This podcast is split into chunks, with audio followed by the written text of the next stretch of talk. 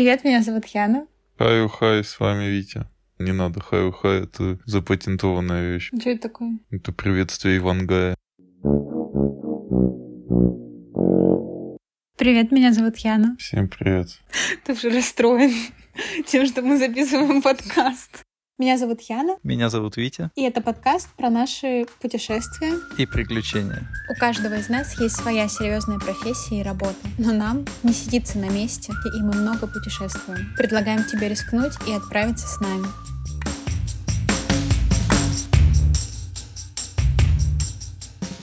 И сегодня мы поговорим о наших путешествиях и приключениях в Дагестане. Мы развеем некоторые предрассудки относительно этой республики, поговорим о достопримечательностях, узнаем у местного жителя, зачем же стоит ехать в Дагестан, обсудим еду, немного историю и научимся готовить одно из местных блюд. Итак, это соль и сахар путешествий. Погнали! Первый наш выпуск про Дагестан. Почему именно Дагестан? Во-первых, мне нравится это направление. И я ни от кого, кто бы посетил Дагестан, не слышала, что он плох. Плюс Витя делает авторские туры, и первое направление, которое он делал, и именно с этого направления мы начали такие частые путешествия, это Дагестан. Витя, скажи, почему ты выбрал именно это направление? Потому что я был в Дагестане до этого в 2019 году в командировке по работе. Также Дагестан являлся уже популярным направлением на тот момент, когда я начал делать довольно дешевым. И довольно быстро нашелся человек, который был готов организовать поездку в Дагестане. Это человек Магомед. Да, это гид Магомед. Когда ты туда приехал, какое самое яркое впечатление у тебя сложилось? Первый раз, когда я приехал в Дагестан, я был всего лишь в двух городах. Это Махачкала и Дербент. И когда я приехал в Дербент, я самостоятельно гулял по городу и забрел в старый город. И бродил по его запутанным улочкам. Как мне казалось, на тот момент трущобы, но они, наверное, являются трущобами. Мне это так как-то напоминало, я в своих воображениях представлял какую-то арабские страны, там, Сенегал, какой-нибудь Дакар. Детишки там еще бегали в этих маленьких переулках, что-то мячик гоняли туда-сюда. Я представлял, будто это какой-нибудь Патрик Виера, который родился в Дакаре, до какого-то возраста жил, вот он рассказывал, что гонял в трущобах мячик, об стены его бил, а потом переехал во Францию и стал чемпионом мира и Европы в составе сборной Франции по футболу. Мне очень сильно понравился этот район. Я его обфоткал весь. Потом скинул тебе, Яна, посмотреть и говорил, смотри, какое классное место. Ты такая ты такая, фу, фигня какая-то, что ты вообще в этом нашел? Вообще, вс- все мои первые восторженные комментарии по поводу Дагестана ты, Яна, не разделила после моей поездки. Ты говорила, это чушь какая-то и фигня. Нет, Не верти хвостом, будь честна. я Ты- честна. Ну, хорошо, у меня были предрассудки по поводу Дагестана. Из-за этого на я... фотке, когда ты смотрела, ты говорила, фигня какая-то. Ну, ты мне не показывал гор, ты показывал грязные улицы. Я тебе показывал старый город Дербента. Дербент показывал. Да. Крепость. Крепость я оценила, вот, но только крепость я оценила, все остальное нет. В этом есть свой шарм, но с учетом моих предрассудков, мне тогда казалось, вообще, зачем ты, что ты там ходишь, что ты там делаешь, зачем там ходить? Согласна, виновата. Мои предрассудки были неверны, и как раз хочется узнать у тебя, когда ты туда отправился. Да, я с опасением относилась. Были ли еще люди, которые выражали какие-то предрассудки в отношении Дагестана, в отношении безопасности в Дагестане? Моя мама высказывала тоже, что там может быть опасно. Вот, а лично больше мне никто не говорил. Ну, вообще, предрассудки существуют, и даже сейчас, когда я делаю туры, встречаются люди, которые видят рекламу, говорят, что ага, это что, куда вы делаете тур, это билет в один конец, мешок на голову наденут, на кирпичный завод отправят работать, но ничего общего они не имеют с действительностью. Что касается такого стереотипа. В Дагестане плохо говорят по-русски, не такой хороший уровень образования. Как ты считаешь? Нужно, наверное, тут сказать, что там очень много народностей, чуть ли не 100 штук на территории Дагестана, и у каждой народности свой язык. И между собой они общаются на русском языке. Они говорят примерно так же, как россияне, просто акцент есть там, ну, или говор, или говор, вот это я бы назвал, как в Краснодарском крае каком-нибудь, или где-нибудь в Вологде. Витя уже упоминал Магомеда, это гид, с которым Витя сотрудничает в данном направлении. Для меня, по большому счету, это человек, который познакомил меня с Дагестаном. Как уже Витя немного язвительно заметил, что я с некоторым подозрением относилась к Дагестану. В итоге, когда он начал делать туда туры, я поехала с ним, чтобы поддержать в какой-то мере Витю. И там был Магомед. Было очень весело, красиво и душевно. Поэтому хотелось бы узнать его мнение про Дагестан изнутри. Магомед, ты востребованный гид по Дагестану, показал и показываешь его большому количеству туристов. Как получилось, что ты стал гидом? К работе гида меня вела вся моя жизнь. Правда, я этого не осознавал. Фактически все работы, которые я делал в жизни, все, чем я занимался, все вело меня к этому. Более того, лет пять назад меня еле-еле уговорили, чтобы я пошел как гид с одной группой из микроавтобуса. Я не хотел. То есть тебя спасла ситуация? Да, можно так сказать. Я на самом деле не хотел. Я думал, ну, не, зачем мне это надо? Я люблю горы, я люблю ходить. То есть я делал э, онлайн экскурсии, можно сказать. А, то есть ты начал с формата онлайн-экскурсий? Да, да, да. Ничего себе. Я один ходил и просто вел экскурсии. Без, без людей. Ну, максимум, без лишних глаз. Да, максимум там кто-то родной, там кто-то близкий друг и так далее могли ага. быть со мной для компании. Но не было такого понимания, как туризм я в это не хотел влезать. И меня э, оказалось, что один э, руководитель одной туристической фирмы Дагестана следил за моими, скажем так, э, за моим аккаунтом, смотрел мои вот эти онлайн экскурсии, и он пригласил в офис. Я пришел, поговорили, и буквально сразу он предложил, Магомед, идем ко мне гидом. Угу. Для меня это был новый формат именно на микроавтобусах, угу. большие группы. Ну, я не готов к этому. Сейчас много людей, разных людей. С каждым надо найти общий язык и так далее. Он сказал, я на тебя смотрел, я знаю, что ты справишься. Просто поезжай. Первую поездку я сделал как раз в Хунзахский район. Это район, это район мне знакомый. Здесь фактически э, можно сказать, что начиналась история аварского ханства. И до этого задолго тут очень богатый в плане информации район. Аварское ханство, которое упоминает Магомед, или государство Сарир — это образование 562 года основания, на минуточку на 300 лет раньше дат, которые проходят по истории призвания варяг на Русь, то есть в 862 году, являлось ханством, которое в XVIII веке достигло наибольшего развития. Тогда, например, царь Грузии или дербенские ханы платили дань этому государству. Оно осуществляло успешные набеги, было труднодоступным, поэтому с точки зрения набегов на соседей обладало преимуществом, спускаясь в долины, например, к Дербенту, одерживала победу, а когда противник пытался в ответ нанести какие-то удары, им приходилось подниматься в горы, которые лучше знали, безусловно, жители Сарира, и которые с помощью этих гор успешно оборонялись.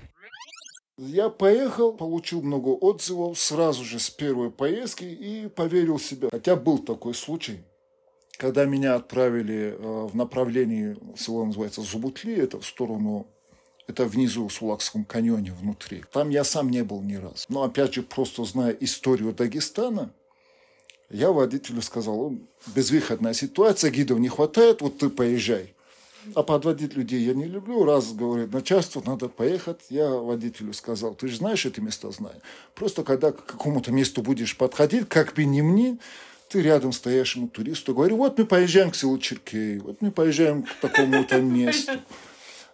Он это, да, он это говорил вслух, и как бы я уже подхватывал по этому месту, давал информацию, то все. В общем, так получилось, что никто даже не, не понял, понял, что я там первый раз, и прошло. Вот тогда я уже полностью в себя поверил. И когда у тебя приходит группа, туристы, каким ты им стараешься показать Дагестан? Я всегда начинаю с фразы «Дагестан есть все». И сам искренне в это верю. На самом деле здесь есть все. И по части природы здесь есть все. Горы, ущелья, каньоны, море, пустыня.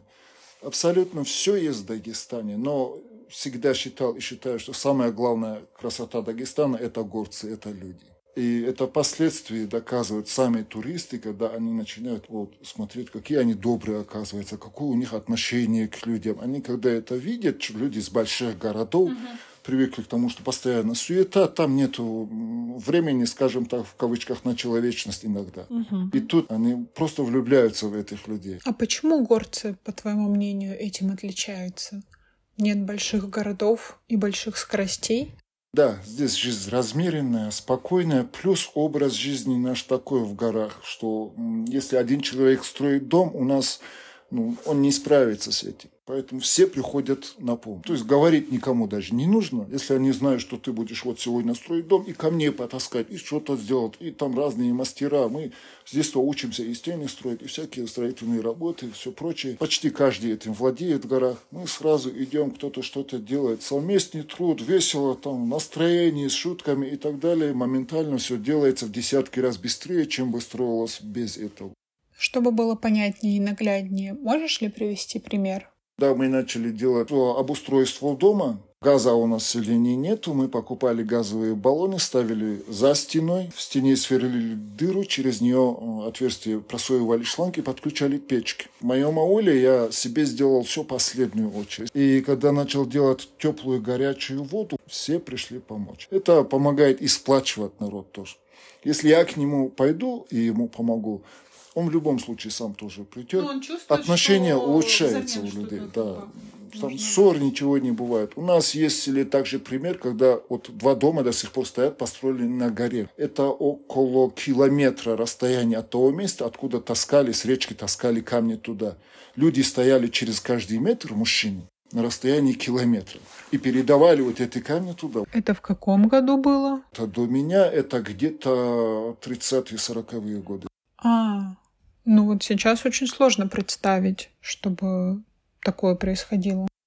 Ты говоришь, что горцы всегда готовы помочь. И при этом ты упоминал, что в начале развития туризма в Дагестане не все позитивно относились к этому развитию и не способствовали ему так, как могли бы.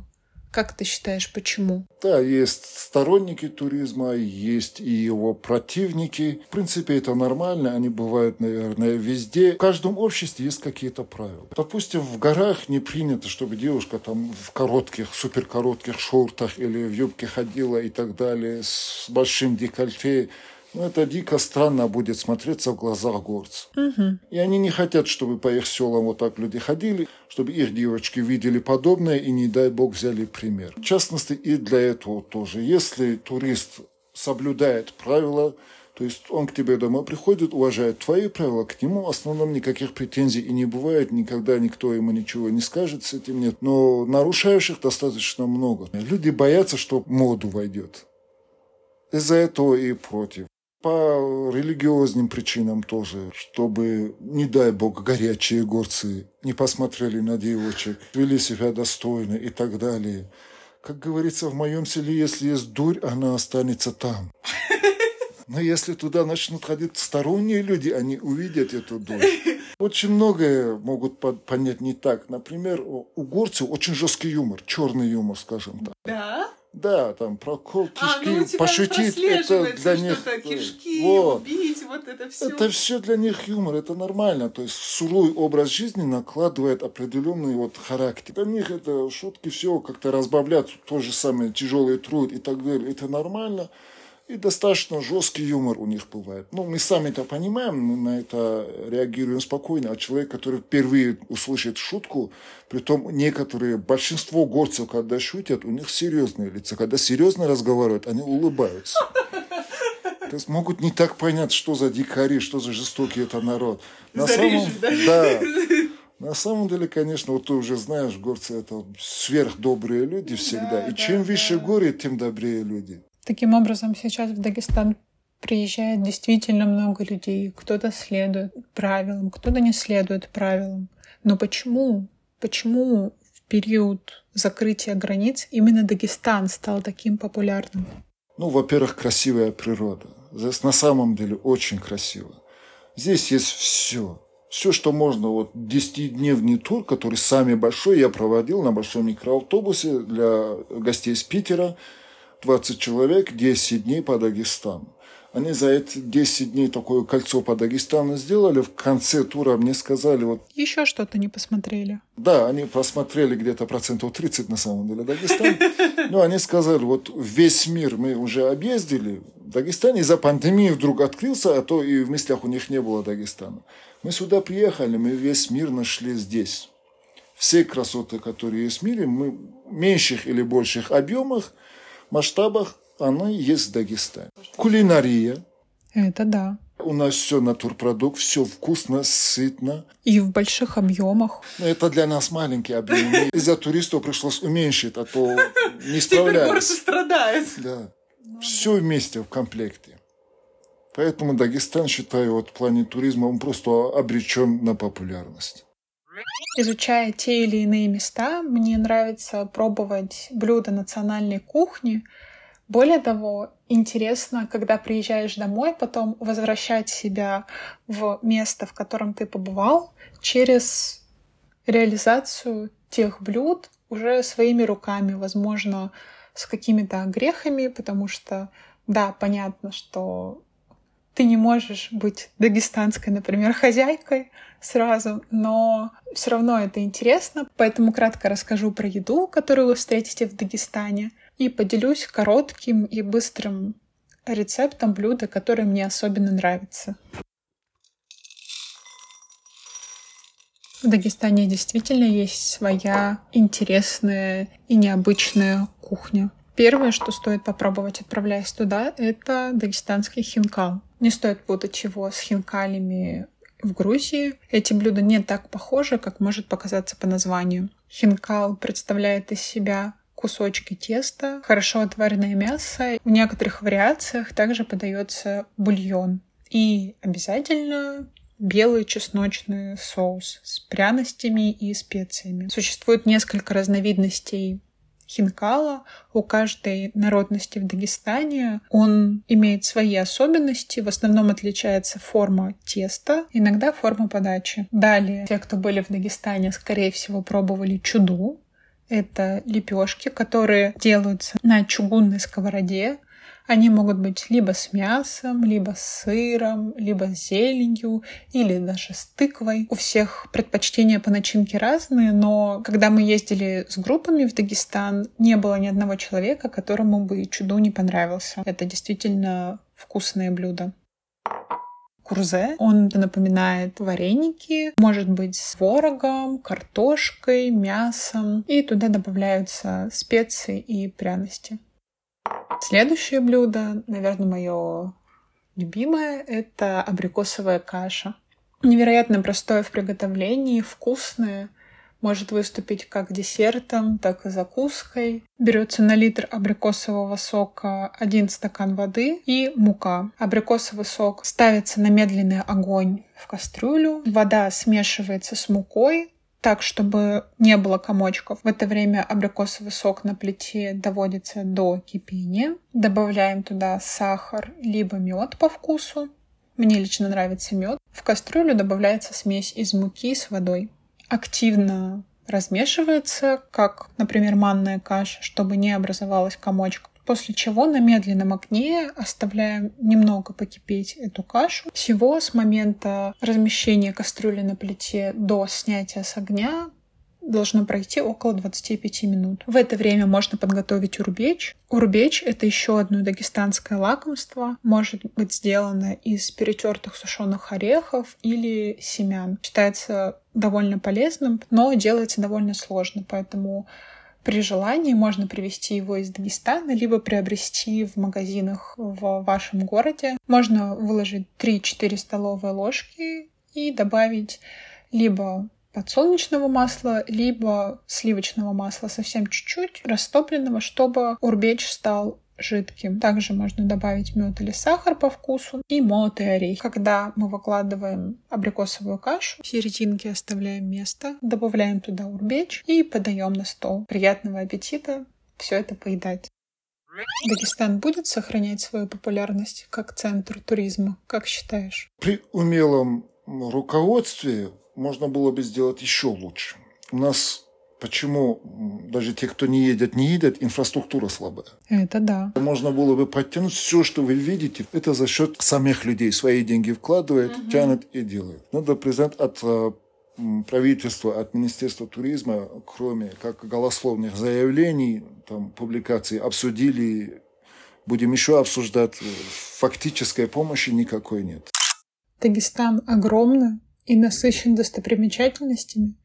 Какие три места ты рекомендуешь в нем обязательно посетить? Самый сложный вопрос. Прежде всего, э, надо посетить, наверное, Сулакский каньон все-таки. Это не слишком попсовое место? Это попсовое место, конечно же, оно популярно, но кому не рассказывайте, у меня есть там своя собственная смотровая площадка, куда никто не ездит, поэтому для моих туристов там не бывает туристов. Mm. Они приезжают на ту площадку, где никого нет, и самостоятельно, спокойно, тихо могут насладиться и природой. А так официальная площадка, конечно, особенно в летнее время, там просто стоять места не бывает.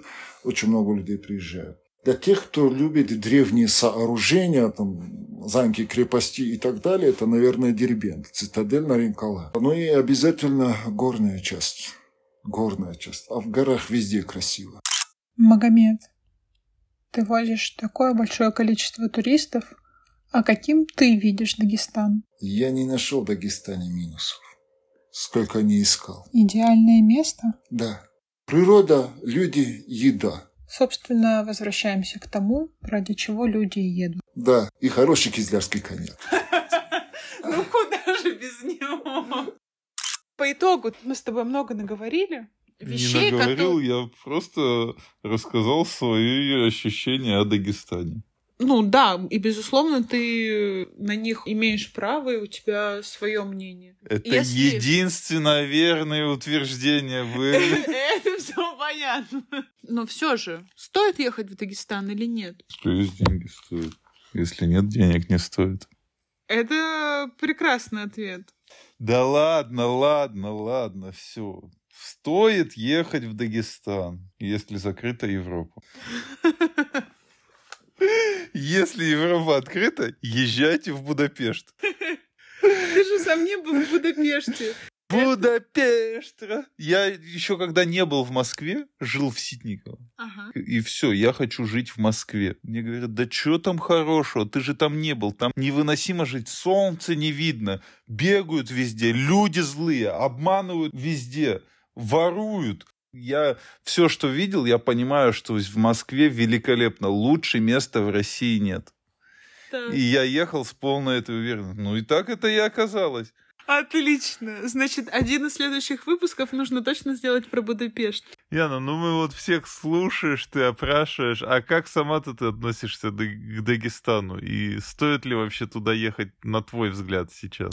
Стоит.